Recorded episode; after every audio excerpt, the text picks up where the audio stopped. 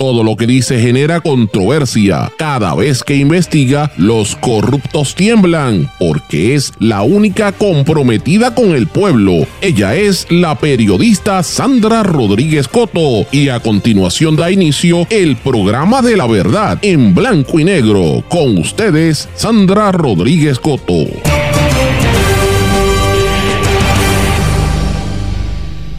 Viene ola de arrestos a los criminales ambientales en Puerto Rico, mucho más allá de los ocurridos ayer en Bahía de Jobos.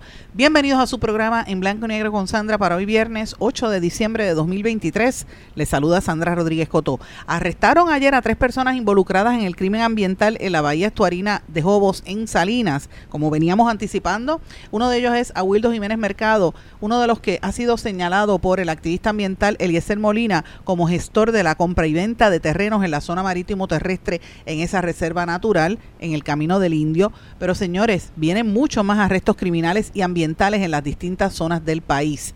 Detienen construcción ilegal de un muro en Loíza. Continúan las denuncias por el misterio en la extensión de la carretera PR10. Detienen a siete personas vinculadas con la organización criminal La Monserrate. Van tres puertorriqueños nominados embajadores de Estados Unidos ante la República Dominicana y también el Instituto de Cultura Puertorriqueña con innovadora programación cultural en el mercado navideño de este fin de semana, mientras persiste la crisis en el archivo nacional. Además, intervención internacional en el conflicto entre Venezuela y Guyana por la rica zona en petróleo de El Esequibo pone en jaque toda esta región. Vamos a hablar de estas y otras noticias en la edición de hoy de En Blanco y Negro con Sandra. Esto es un programa independiente sindicalizado que se transmite a través de todo Puerto Rico. En una serie de emisoras de radio y medios que son los más fuertes en sus respectivas regiones, también por sus plataformas digitales, aplicaciones para dispositivos móviles y redes sociales. Y estos medios son la cadena WIAC, compuesta por WYAC 930 AM Cabo Rojo Mayagüez, WISA WISA 1390 AM en Isabela, WIAC 740 la zona metropolitana. También nos sintonizan por WLRP 1460 AM Radio Raíces, La Voz del Pepino en San Sebastián, por el X61 que es el 610 AM 94.3 FM Patillas y todo el sureste del país, y desde Ponce por WPAB 550 AM y ECO 93.1 FM que se escucha en todo Puerto Rico, además de mundolatinopr.com y estamos en todos los formatos de podcast disponibles. Así que vamos de lleno con los temas para el día de hoy. En blanco y negro con Sandra Rodríguez Coto. Muy buenas tardes y bienvenidos a esta edición de En Blanco y Negro con Sandra. Mis amigos, espero que estén todos muy bien. Gracias por su sintonía y gracias por todo el apoyo que me siguen brindando en estos días que he estado recibiendo muchos mensajes de parte de todos ustedes. Estamos terminando una semana y es viernes y yo estoy de esos días que uno se está arrastrando del cansancio, literalmente. Bien difícil el día de hoy porque venimos bien, bien cansados de mucho trabajo, prácticamente sin detenernos durante todas las últimas dos semanas.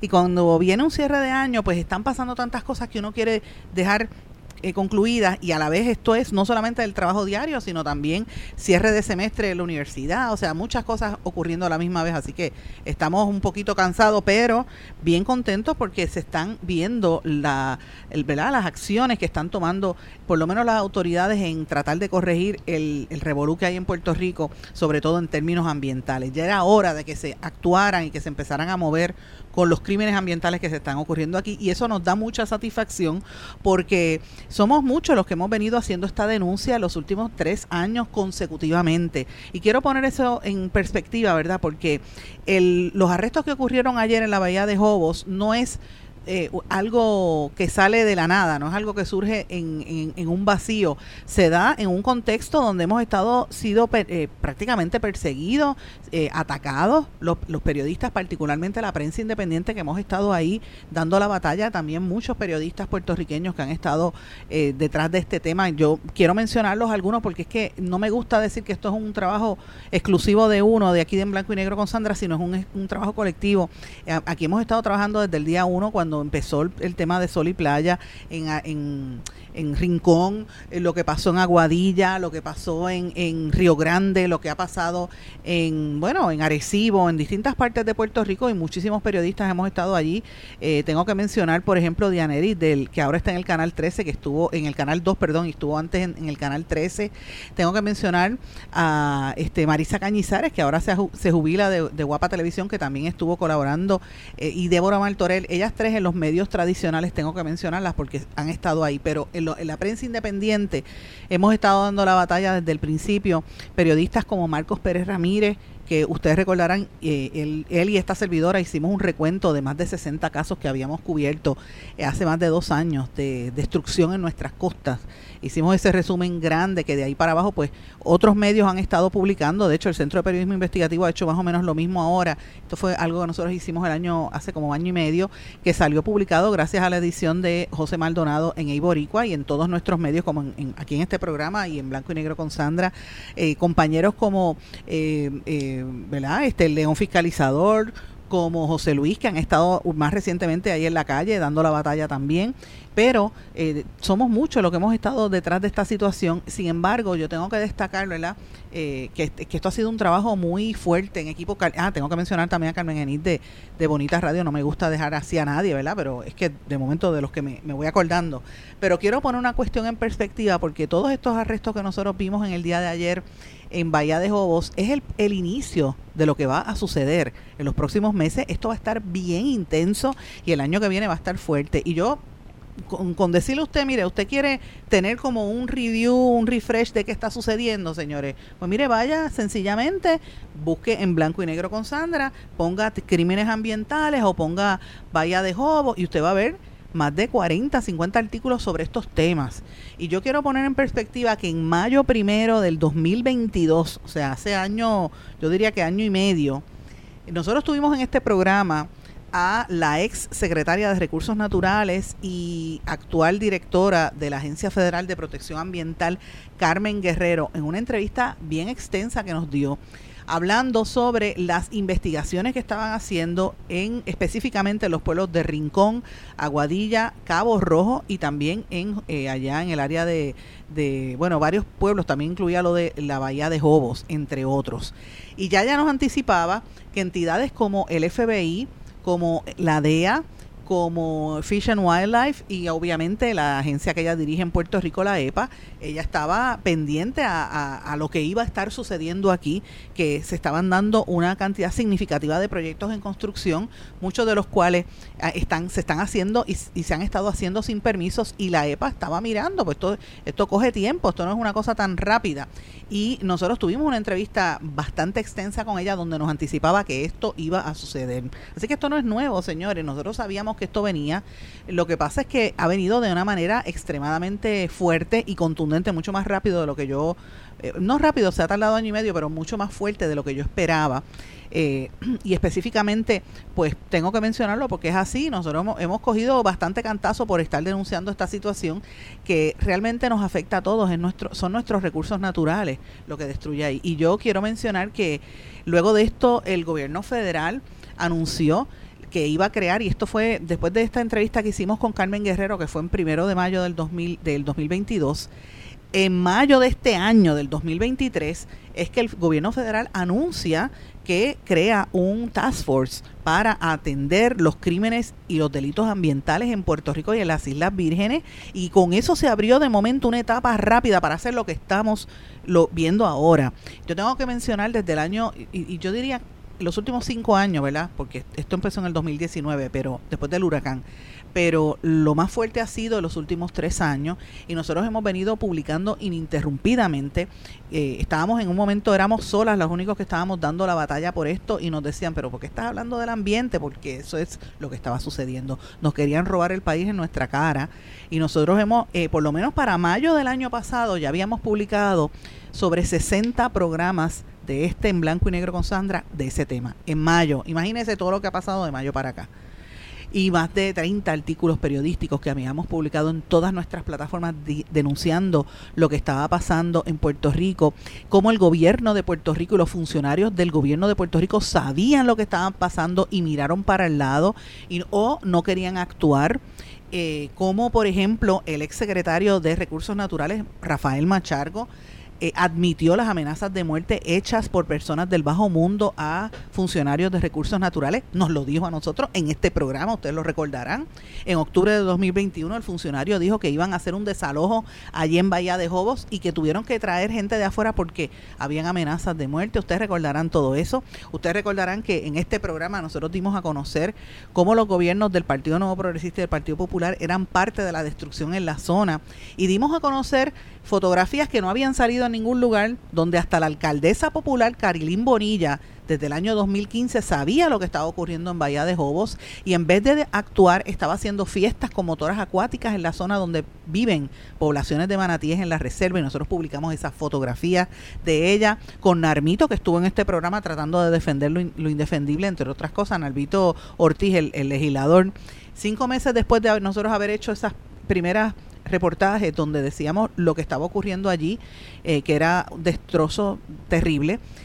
como a los cinco meses, la representante de Victoria Ciudadana, Mariana Nogales, convoca a la prensa en el Capitolio y da una conferencia de prensa donde presenta la denuncia de la destrucción en la zona de Bahía de Jobos y presentó una foto. Y cuando yo vi esa fotografía, yo me quedé, yo decía, no puede ser, yo me volví, yo decía, yo estaré viendo bien o me quedé ciega, porque ella presentó eh, casi el doble de la extensión de la destrucción que se había visto allí en Bahía de Jobos de lo que yo había publicado seis meses antes. Yo dije, no es posible que en seis meses hayan duplicado la, el relleno de cenizas que han puesto allí, rellenando mangles, tumbando mangles y haciendo unos, unos, este, eh, ¿verdad? unos muelles no se sabe para dónde. Y después yo dije, pero espérate, yo llamé a las representantes y dije, pero es que, es que de ahí a Sudamérica, Venezuela, hay menos de 29 millas náuticas. Y yo lo he dicho otras veces, es más corta la distancia entre Puerto Rico y Venezuela en ese punto que lo que hay, por ejemplo, entre Cuba y Miami, para que usted tenga una idea. Y usted sabe los balseros cubanos cuando van a Miami, pues mire, pues esta, yo, yo presumía si esto era que en vez de ser balsero, esto era para trasiego de droga. Y recordarán que hubo un eh, vigilante del cuerpo de vigilantes que perdió la vida en esa zona también. El 16 de junio de 2022 nosotros publicamos en este programa y en nuestras redes eh, un documento donde presentaba evidencia, un documento interno, informe de trabajo del Departamento de Recursos Naturales que constaba que constataba que la exsecretaria Tania Vázquez había sido abogada de uno de los criminales ambientales en Bahía de Jobos. Tania Vázquez me demandó a nivel eh, local, eh, alegando que yo la difamé por esa, por esa y otras cosas que ella está alegando, ¿verdad? Pero el documento está ahí y yo, usted puede leerlo, está disponible en todas mis plataformas, donde se evidencia que ella fue abogada representando a estos criminales a uno, por lo menos a uno de estos criminales ambientales, y ella lo ocultó, pero aparecía en ese reporte del cuerpo de vigilantes y ella renunció a esa representación legal dos días antes de ser nombrada secretaria de Recursos Naturales. Después también, como dije en la entrevista exclusiva que nos dio Carmen Guerrero, donde adelantó lo que venía a nivel federal y muchas otras cosas que nosotros estuvimos publicando a lo largo de los últimos meses. Y en todo este proceso yo tengo que mencionar que hemos estado, ¿verdad?, entrevistando a algunos de los que son portavoces, principalmente en la voz de denuncia era Eliezer Molina, el ex candidato a la gobernación, activista ambiental, que estuvo llevando la voz cantante, llegó al punto donde él le llevó documentos al secretario de Justicia, Domingo Emanueli, y a la secretaria de la Gobernación, Noelia García, y ninguno actuó en, en, en, nada para detener esos crímenes ambientales que estaba ocurriendo allí. Después hubo unas vistas públicas que se llevaron a cabo en Jobo, ustedes recordarán, eh, donde se alega eh, que no pasó nada. Tengo que mencionar también que en ese momento, en abril del año 2022, eh, se evidenció que los documentos nosotros los publicamos y tuvimos acceso al expediente completo y corroborado por eh, ¿verdad? los empleados de recursos naturales que hubo eh, supuestamente unos empleados de la fortaleza que sacaron fotos y papeles y datos de los expedientes y ellos, la alegación era que había una obstrucción a la justicia. Emanueli no dijo ni esta boca es mía, el secretario de justicia no dijo nada. Entonces yo decía, ¿cómo es posible que a nivel federal se tenga que crear un task force y el gobierno de Puerto Rico mire para el lado? Hasta dónde llegan los niveles de intereses allí, ¿verdad? ¿Cuántos secretarios de la gobernación o de, gobernación y de otros puntos del gobierno han, tienen vínculos allí? Y yo quiero mencionar algunas cositas, ¿verdad?, que hemos trabajado a lo largo del tiempo. En noviembre 23 del 2019, los contratos de recursos naturales ante el FBI, los vínculos de José Jerón Muñiz, NW1 Consultants, corporación que presidía su hermano Carlos con Criadero Muñiz en Quebradillas, En octubre del 2021 nosotros dimos a conocer que Recursos Naturales preparaba un desalojo de los invasores en Salinas en, esa reserva natural. En octubre 22 del 2021 Machargo nos dijo que investigaba a la comisionada que, insultó a los, vigilantes, a Ronda, que le dijo a los vigilantes morones, brutos e incompetentes y Machargo nos respondió en este programa en octubre, de, Machargo era secretario de Recursos Naturales. Ese mismo día 22 de octubre, mientras el gobierno gastó 10.6 millones en las fiestas y en Mis Mundo, el Departamento de Recursos Naturales estaba necesitando 4 millones de dólares para aumentar el cuerpo de vigilantes y no lo estaban dando. El 20 de marzo de 2022, ahí es que la representante Mariana Nogales denuncia los crímenes ambientales en Bahía de Jobos y emplazó a Recursos Naturales para que actuara y eso fue lo que nosotros habíamos visto cinco meses antes. El 23 de marzo del 2022 con pinzas las movidas de Machargo en Salinas. El 26 de marzo de 2022 la alcaldesa de Salinas, Carilín Bonilla, ya sabía del crimen, ahí es cuando nosotros lo dimos a conocer. El 6 de abril del 2022 es cuando Machargo hace declaraciones ante el FBI. El 8 de abril del 2022, vigilante del Departamento de Recursos Naturales en, condición crítica, después falleció en esa misma zona, ¿verdad? Se preguntaban si eh, él había sido asesinado y eso quedó como que nada. Eh, lo tienen oculto. El 9 de abril del 2022, funcionarios de la fortaleza obstruyeron a la justicia, según la alegación que eh, acabo de narrar hace un rato. El 10 de abril del 2022, documentos que escondieron sobre la destrucción de Salinas, nosotros los hicimos públicos. El 12 de abril del 2022, reaccionaron las comunidades y los gobiernos al caos en Salinas. El 27 de abril del 2022, fue, dimos a conocer el PARI que hizo la alcaldesa del, Partido Popular allí en Salinas, eh, donde habían vigilantes que se estaban oponiendo, pero estaban todos los representantes, incluyendo representantes como Manuel Natal, de, que estaba en el Partido Popular y ahora está en Victoria Ciudadana y en la Alianza. Y es bueno ponerse en perspectiva. Allí habían populares PNP y estaba hasta Manuel Natal. El, en una fiesta que, que hubo allí al lado de donde viven los, los manatíes, ¿verdad? Y las especies en, peligro de extinción, un espuma pari. El 29 de abril del 2022, Carmen Guerrero nos dio la entrevista. El 4 de junio del 2022, la representante Mariana Nogales informó a los congresistas sobre las políticas que destruyen el medio ambiente. Esto fue a Grijalba, a Nidia Velázquez y a, eh, Ocasio Cortés, que estuvieron aquí junto con Jennifer González. Eh, menciono también que el 10 de junio, desatada la destrucción de la naturaleza en Puerto Rico, el 11 de julio, en la cuerda floja la, confianza de la Secretaría de Recursos Naturales con la comisionada Ronda, pero la han mantenido allí. El 16 de junio, Tania Vázquez, eh, ahí cuando dimos a conocer lo de la ex secretaria de Recursos Naturales. El 3 de julio, Puerto Rico on fire, venta a quemazón de los terrenos en la zona. 6 de octubre del 2022, cambios radicales en recursos naturales, sale controversial directora de investigación. 27 de febrero de 2023, vidas en Salinas corren peligro por destrucción de árboles con permiso de recursos naturales. Residentes y activistas ambientales impugnan permiso de recursos naturales en la zona inundable donde existe un humedal. Advierten que la tala del bosque pondría en peligro sus vidas y sus propiedades. Esto que les estoy mencionando, amigos, es un breve resumen, un recuento cortito de todo lo que hemos trabajado. Hemos trabajado casi el doble en todo este año y medio. Así que estos hechos que ocurrieron ayer son sumamente importantes porque demuestran que viene en camino y lo que está ocurriendo es muy fuerte.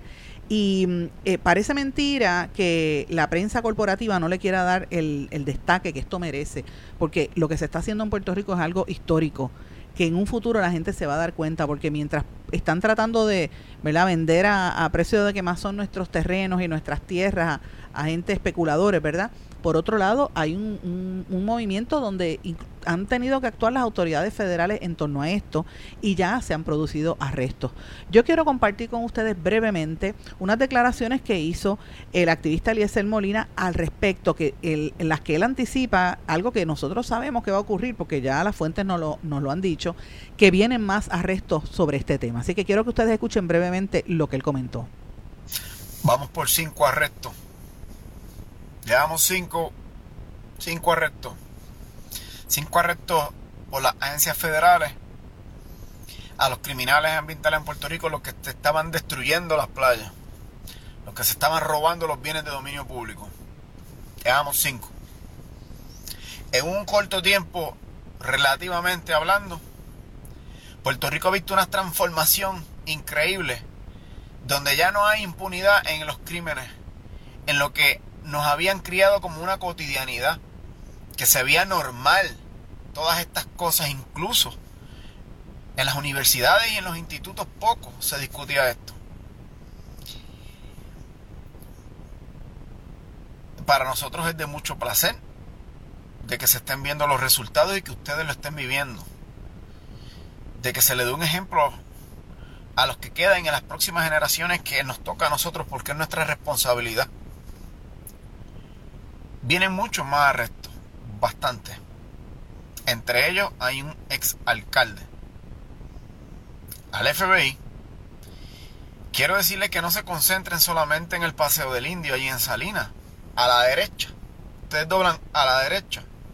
Y al final, los últimos tres lotes, busquen, indaguen, verifiquen si hay un juez, si hay familiares de una alcaldesa y si en algún momento el otro, el último, fue de algún representante. ¿Sabe por qué? FBI. Porque el día que se hizo la vista ocular, que allí llegó Tatito Hernández, Tatito Caliche, con el otro legislador y todos los demás cargamaletas que, que existen allí en Salinas, quedaron en un compromiso de ir al, al lado derecho de las mareas y no fueron. Se comprometieron allí y no pasaron por allí, no pisaron ese suelo. ¿Y sabe por qué no pisaron ese suelo? Pues porque el crimen que está ocurriendo a mano izquierda es el mismo que ocurre a mano derecha. Pero a la mano derecha están envueltos los políticos del Partido, del Partido Popular Democrático. Y hay personas del cuerpo judicial violentando la ley allí. Cometiendo los mismos crímenes que se están cometiendo al otro lado. Vean por qué el presidente de la Cámara nunca quiso ir hacia ese lado. Busquen los videos. Como también decía que había que compensar a estas personas porque se les iba a estar retirando de su propiedad, lo dijo él. Y el presidente de la Cámara de Representantes, por si ustedes no lo sabían, FBI, se supone que estudió agrimensura. Señores, ustedes escuchan eso que dijo Eliezer Molina, es parte de las declaraciones, un video que hizo bastante extenso, recordando aquellas vistas que hubo en esa zona. Y yo lo, lo que quise fue poner un, brevemente, usted lo puede ver en su página de internet, de hecho lo voy, voy a ver si lo comparto en mis páginas para que ustedes puedan escucharlo, porque él entró en, muchos detalles, dura creo que como 25 minutos, algo así ese video, es largo.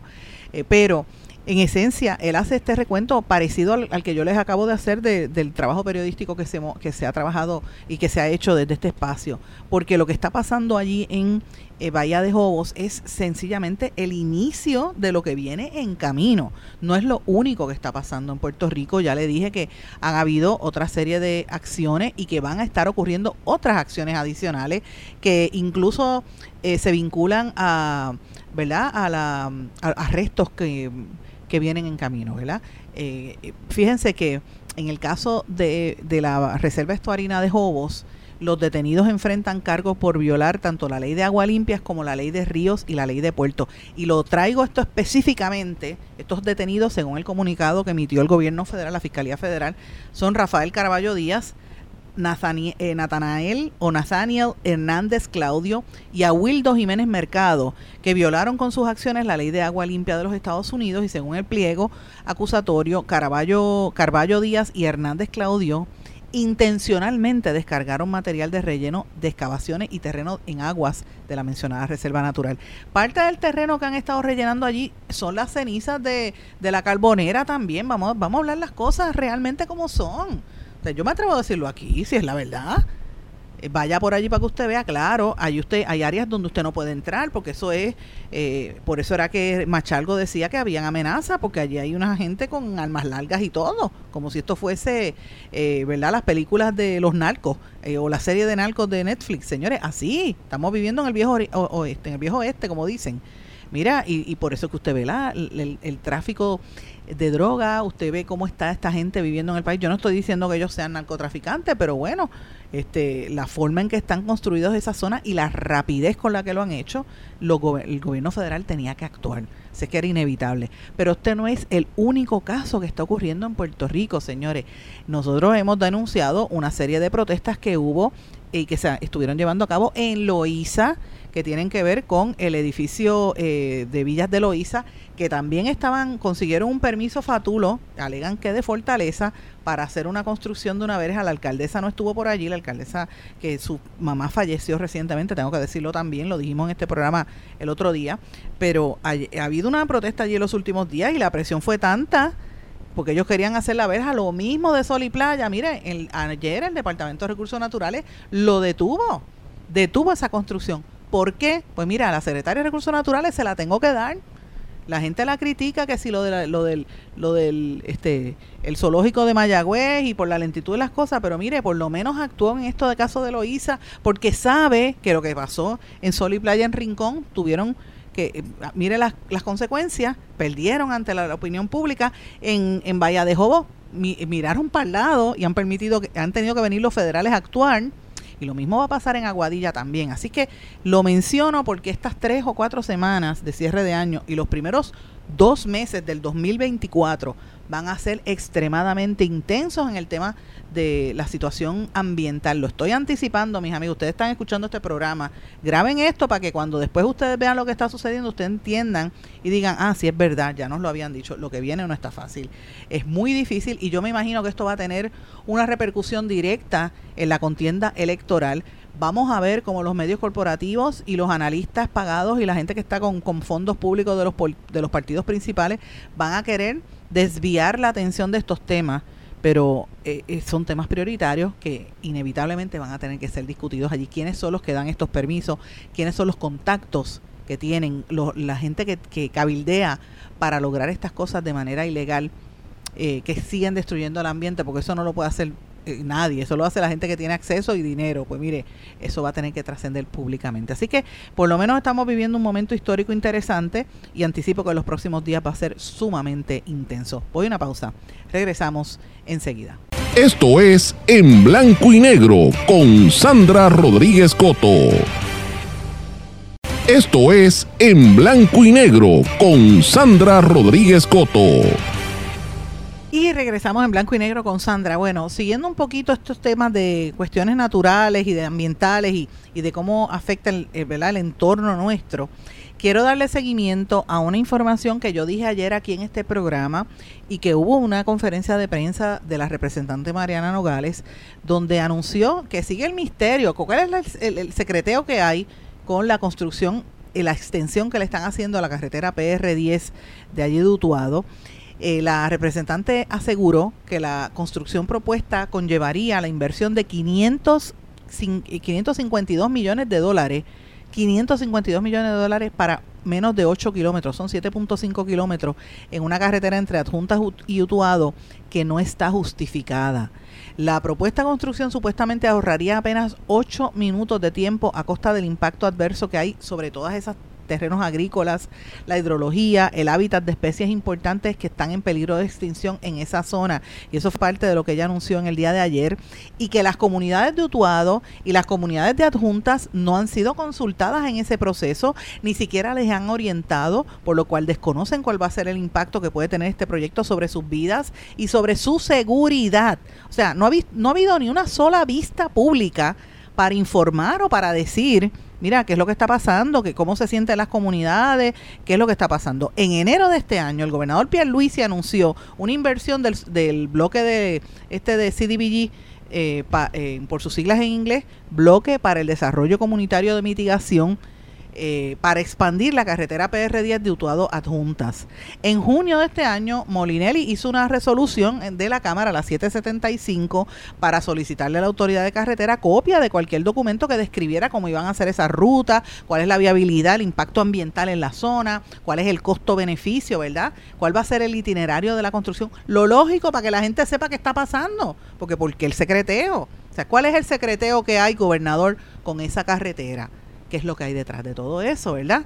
No, la, la, petición que hizo la legisladora fue contestada parcialmente y luego de varias gestiones, el 17 de agosto observó otras fuentes de información y el cuestionamiento es quién se beneficia de esto.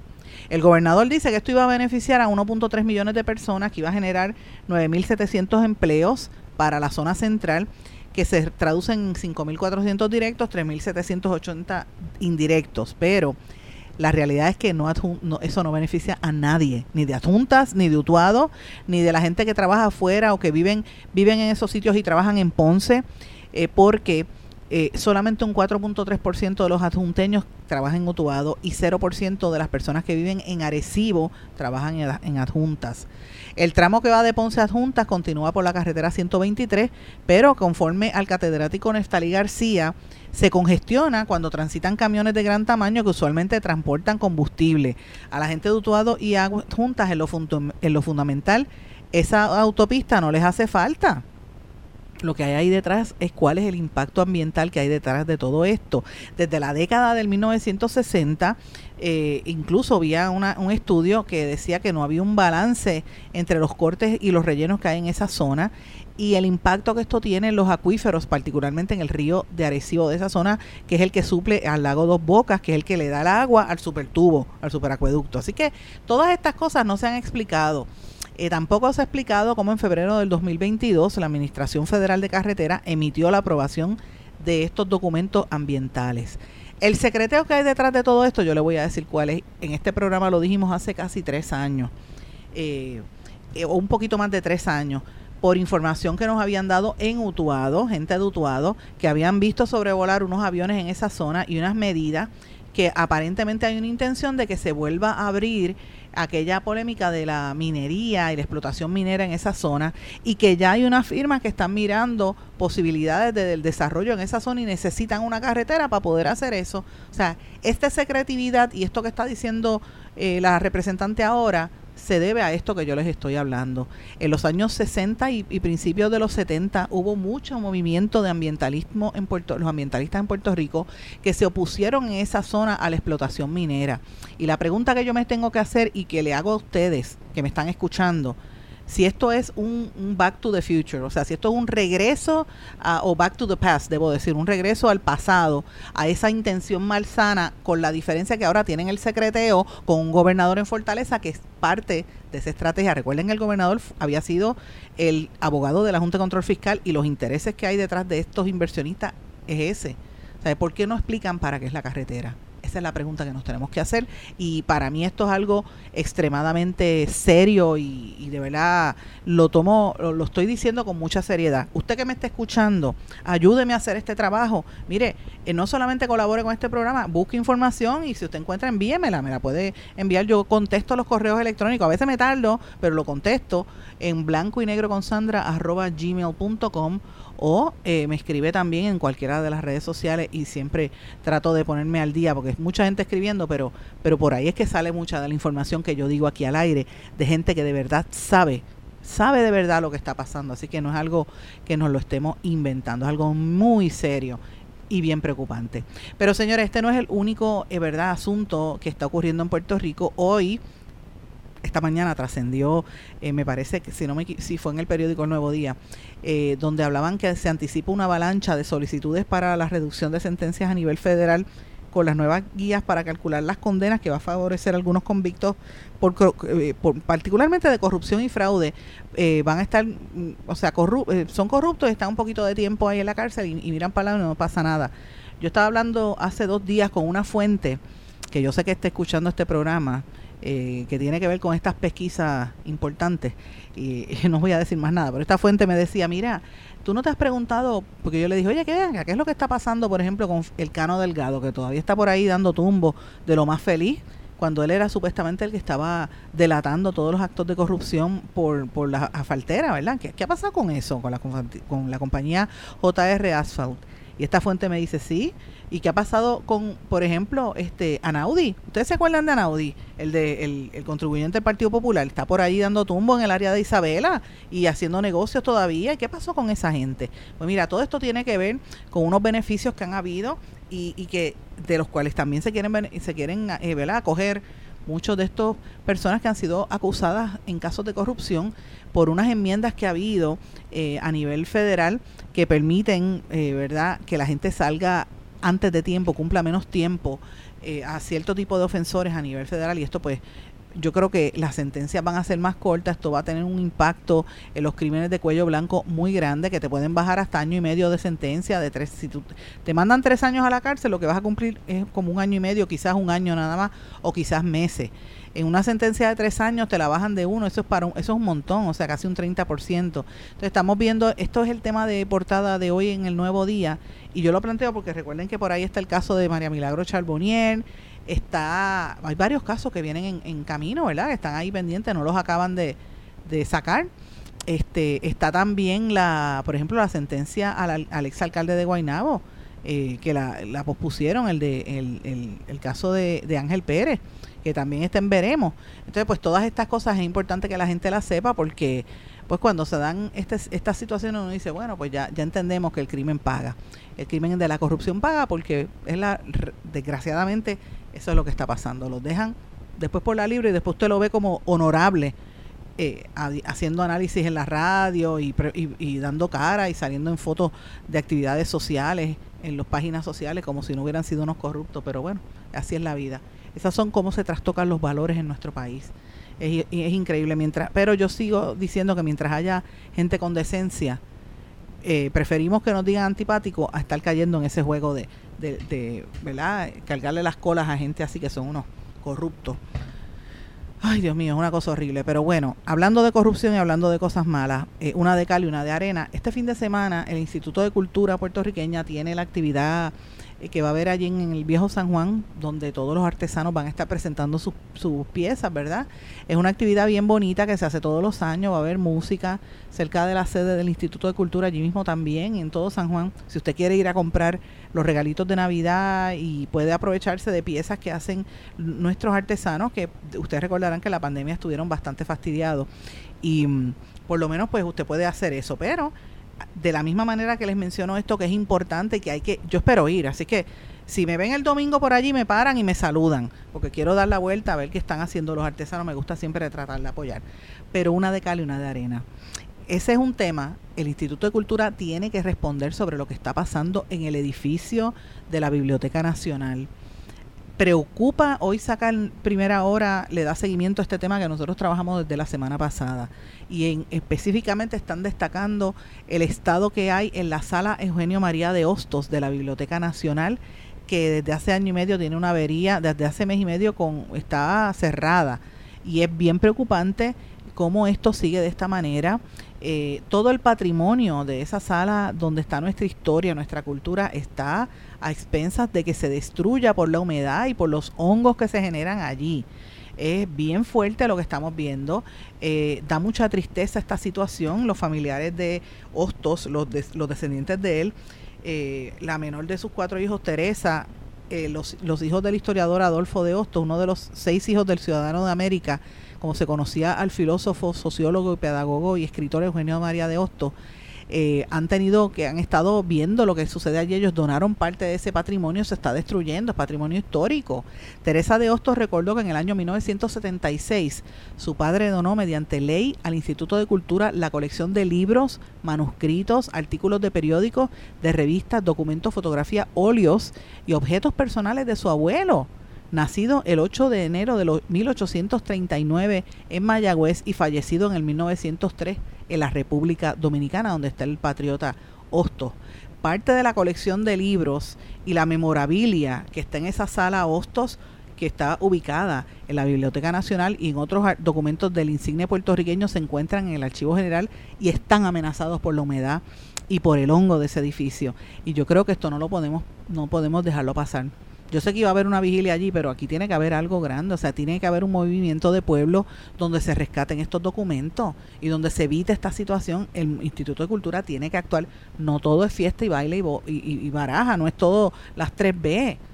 Y yo sé que es importante para darle economía a los artesanos y a los artistas, sí, pero contra, ¿qué está pasando con el patrimonio? Llevamos ya dos semanas denunciando esto eh, y es, un, es una fuente invaluable de información. En los años 70 esto le había llegado a los oídos de Rafael Hernández Colón cuando era gobernador y con en don Ricardo Alegría eh, lograron que ese patrimonio histórico pasara a manos del Instituto de Cultura y si el Instituto de Cultura no lo va a cuidar, pues, ¿sabes? La realidad es que si usted no lo va a cuidar, que, de qué estamos hablando. Y esta responsabilidad cae, en primer lugar, en el director del Instituto de Cultura, Carlos, que me da pena decirlo, pero es la realidad. Y en segundo lugar, en el gobernador Pedro Pierluisi, que no se dé golpes de pecho y que actúe que ponga a la gente Luma a bregar, que es lo que está pasando con ese archivo. Y si el edificio no funciona, mueva al otro lugar donde se pueda mover. Pero es, es bien preocupante que esta sala esté tan destruida. Y yo sé que Carlos Ruiz ha dado unas declaraciones.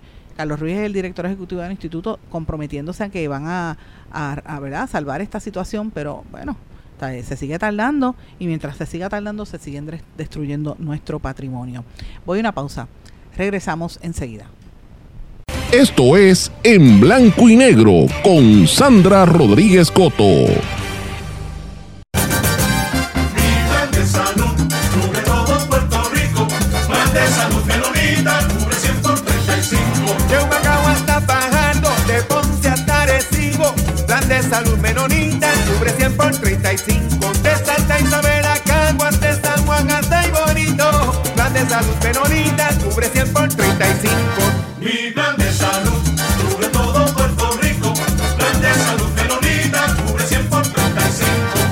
Quites el dolor de cabeza con sus obligaciones de contabilidad con los servicios que presta Villalba y Villalba Company. Directo, personal y con sensibilidad humana. Lo que se busque un verdadero asesor de contabilidad para todo tipo de servicio de contabilidad, pago de IBU, pago de nómina, informes trimestrales y anuales y otros. Ofrecen servicio directo personalizado. Villalba y Villalba Company. Para orientaciones, su teléfono el 939-336-5774.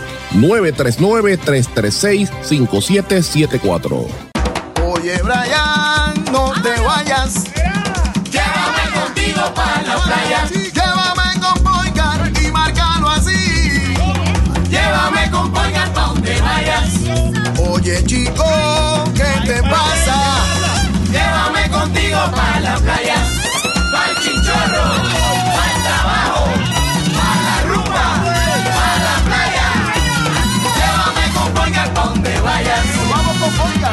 Legisladores, no al proyecto del Senado 258. Este proyecto de ley 258 tiene una enmienda que permite a las farmacias realizar pruebas de laboratorio. El laboratorio es el único lugar autorizado en ley para la realización de pruebas y reportar resultados. El laboratorio clínico lleva controles específicos para ofrecer resultados exactos en los que puedes confiar para el cuidado de tu salud. No te arriesgues por la salud de todos. Dile no a la enmienda que permite la realización de pruebas de laboratorios en las farmacias. Legisladores, voten no al proyecto del Senado 258. Mensaje de la Asociación de Laboratorios Clínicos de Puerto Rico. Esto es En Blanco y Negro con Sandra Rodríguez Coto. Regresamos en blanco y negro con Sandra. Bueno, mis amigos, tengo que mencionar esto brevemente porque es de estas historias que a uno como que le rompe el corazón. Eh, esta noticia de, de eh, verdad, eh, una profesora puertorriqueña, Patricia Navarro, que todo el mundo dice que era un, le, dice, le decían una estrella, dicen que era muy buena, muchacha de 39 años que se fue, de, como tantos puertorriqueños, a trabajar fuera de Puerto Rico a buscarse eh, la, ¿verdad? la vida y no tener que bregar con, con lo que pasa aquí del fav- favoritismo político, el desempleo, todos estos problemas que enfrentamos los que nos quedamos, señores. Eh, y va a vivir en Estados Unidos, trabaja allá y esta fue la que fue asesinada en ese tiroteo que hubo en la Universidad de Las Vegas. Me da una pena enorme, así que a la familia de ella, si está sintonizando, pues le envío desde acá un fuerte abrazo y mi solidaridad con este momento tan duro que están pasando. Eh, pues esa es parte del reto de cuando uno se va a Estados Unidos, donde hay tanta gente eh, así actuando de esa forma. Eh, los tiradores estos que entran es una cosa bárbara, que uno a veces no logra ni cómo explicar eh, cómo es posible que esto se esté dando en un país que se supone que sea un país del primer mundo y estas acciones pues es bien triste, bien, bien triste. Pero bueno, quiero cambiar un poco el tema y unas cosas que quiero mencionar por lo menos antes de que termine la programación de hoy, ¿verdad? Porque como dije, estamos en una semana que ha sido bien intensa, pero muy productiva también. Eh, una nota que trasciende en la prensa dominicana, donde están pasando un montón de cosas en el vecino país, sobre todo las tensiones con Haití que siguen en aumento. De hecho, ayer y hoy va a haber reuniones para ver si, si logran bajar un poco la diapasón en la frontera entre Haití y República Dominicana, porque eh, hace unos días, hace tres días, eh, incursionaron soldados de Haití al territorio dominicano. Entonces la cosa se está poniendo bien tensa. En esa zona cerraron otra vez la, la frontera brevemente, hay una tensión allí y empezaron unas negociaciones.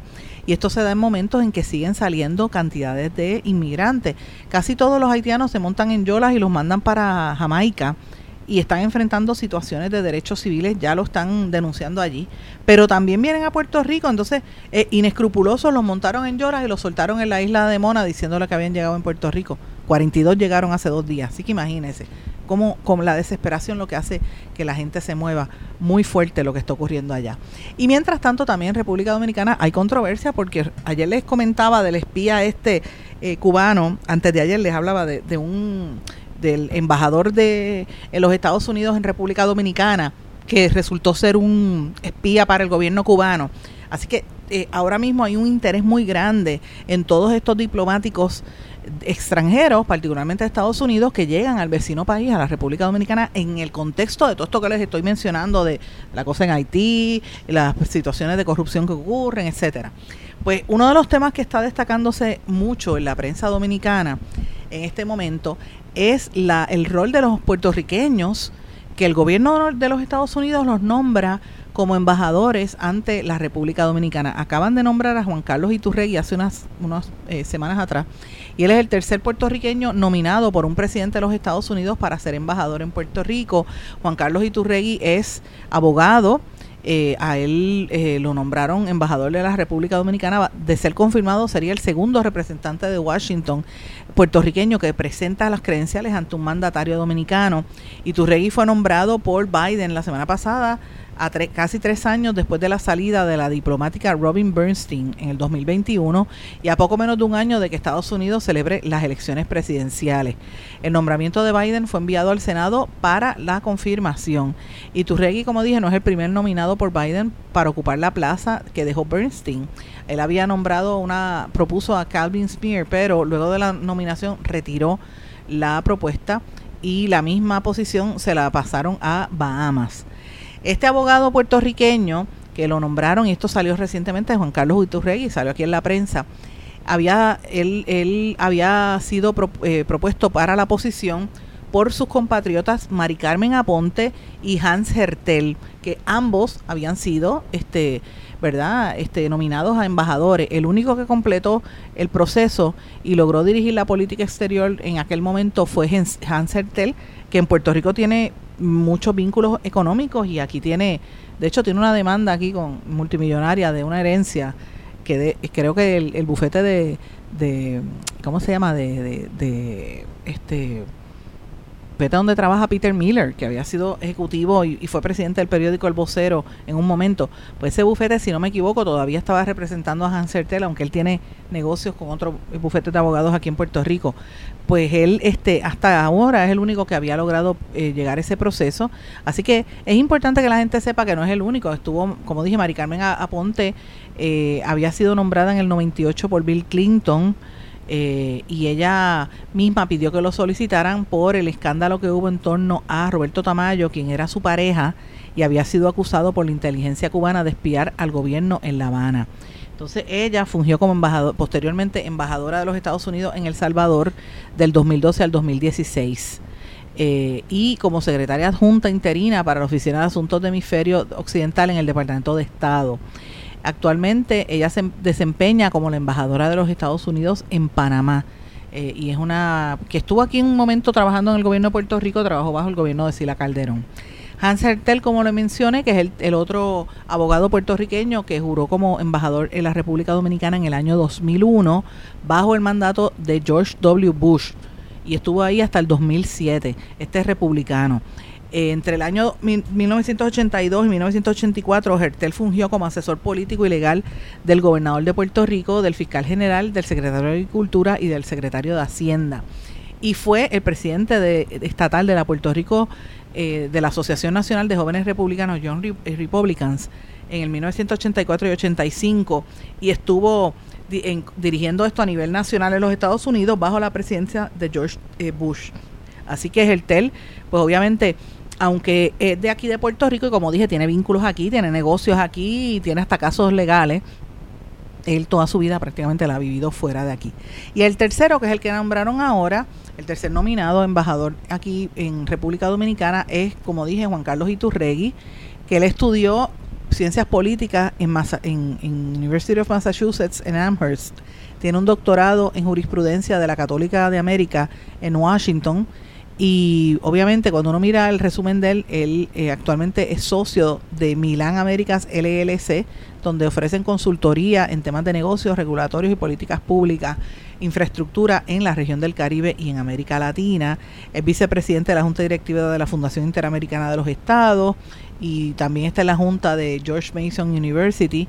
Se ha tenido un vínculo más directo con la nación americana, se ha quedado por allá fue vicepresidente de la Cruz Roja Americana para la región nacional y obviamente eh, eh, habla inglés español porque evidentemente es de Puerto Rico, pero su se mueve en los Estados Unidos más que nada. Así que lo traigo porque me, me, parece que son temas interesantes de cómo se mueve Puerto Rico a nivel de la, de la cuestión de la, de la inteligencia, ¿verdad? Inteligencia militar, gubernamental de las estructuras políticas del gobierno de los Estados Unidos en este vecino país de al lado, ahí, ahí al ladito que es la República Dominicana. Pero bueno, hablando de noticias internacionales, cosas que tenemos que estar pendientes, siga pendiente a la crisis entre Israel y Palestina, la situación está bien fuerte. Eh, la ONU ha hecho unas declaraciones muy duras diciendo que, que eh, esto es un genocidio, mientras tanto Netanyahu dice que el jefe de la ONU lo que respalda es, al, al hablar ¿verdad? Para que haya un cese al fuego, lo que hace es respaldar el secuestro de niños y la violación de mujeres como hizo jamás. Así que esto, esto no parece que es la guerra sin cuartel. Están terminando de destruir lo que queda de, ¿verdad? del pueblo palestino y esto pues va a generar mucho problema. De hecho, Qatar ya está alertando sobre un auge en violencia en el Medio Oriente precisamente por esta situación con Israel, así que está fuerte. También está fuerte entre Ucrania y Rusia, porque el gobierno de los Estados Unidos, aunque Biden estaba respaldando a Ucrania, le dijeron que no le iban a dar más dinero, y entonces Zelensky anda como loco buscando dinero y de hecho ya anunció que va a estar en la toma de posesión de eh, Javier Milei en Argentina. Pero de todos estos conflictos, a mí me parece que el que nosotros debemos mirar con con detenimiento porque podría tener un impacto en el costo de la gasolina, es lo que está pasando en la zona del esquivo entre Venezuela y Guyana. Y esto es una zona que, para que tenga una idea cuáles son las raíces, en el 1899, eh, cuando hubo, recuerden que ahí fue cuando después de la guerra hispanoamericana, que Puerto Rico, 1898, pues se hizo colonia de los Estados Unidos y Cuba también en esa guerra, fueron, eh, tuvieron que ser cedidas por el gobierno español en ese proceso, que esa negociación que se dio con los Estados Unidos, eh, eh, hubo también unas transformaciones. Panamá es una de esas áreas y, Centro y Suramérica también. Esa región, ¿verdad? Esa región de Suramérica que le llaman el esquivo, las raíces se remontan a 1899 más o menos, cuando un laudo arbitral confirmó que esa región del Esequibo le pertenece a Guyana pero Venezuela siempre ha estado cuestionando y más recientemente han cuestionado la legitimidad de ese proceso en el siglo, ¿verdad? Hace más de un siglo, porque ellos dicen que los votantes venezolanos quieren ese terreno, anexarlo a Venezuela porque está produciendo mucho petróleo.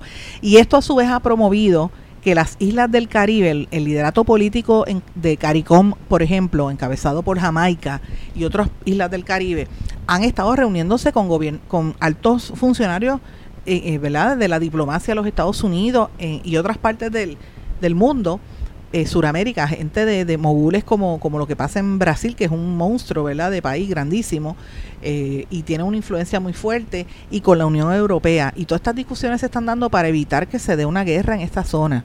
Y fíjense, en una cosa tan cercana relativamente a nosotros en nuestro entorno, y nosotros estamos hablando de tonterías a veces, de, de, y cosas así en los medios de comunicación. Mire, esto es serio lo que está pasando en esa zona.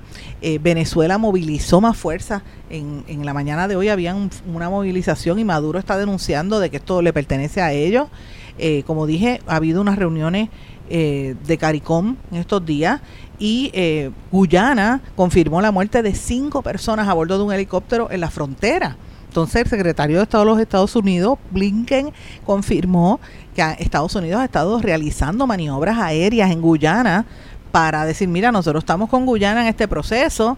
Así que eh, los países de Sudamérica pidieron a Venezuela y Guyana que bajen la diapasón, que no se dé una guerra en esta disputa. Y lo traigo porque, ¿verdad? Someramente no entré en mucho detalle, pero para que usted tenga una idea de que esto puede tener un impacto en la zona y para que usted vea cómo en Puerto Rico estos temas los ocultan le dan más espacio a cosas que no son importantes y no a esto. Yo lo planteo para que usted pues se informe, busque información adicional y esté al tanto de las cosas que nos ocurren en nuestro entorno. Y con esto, mis amigos, termino una semana que ha sido un poco dura de trabajo, muy intensa.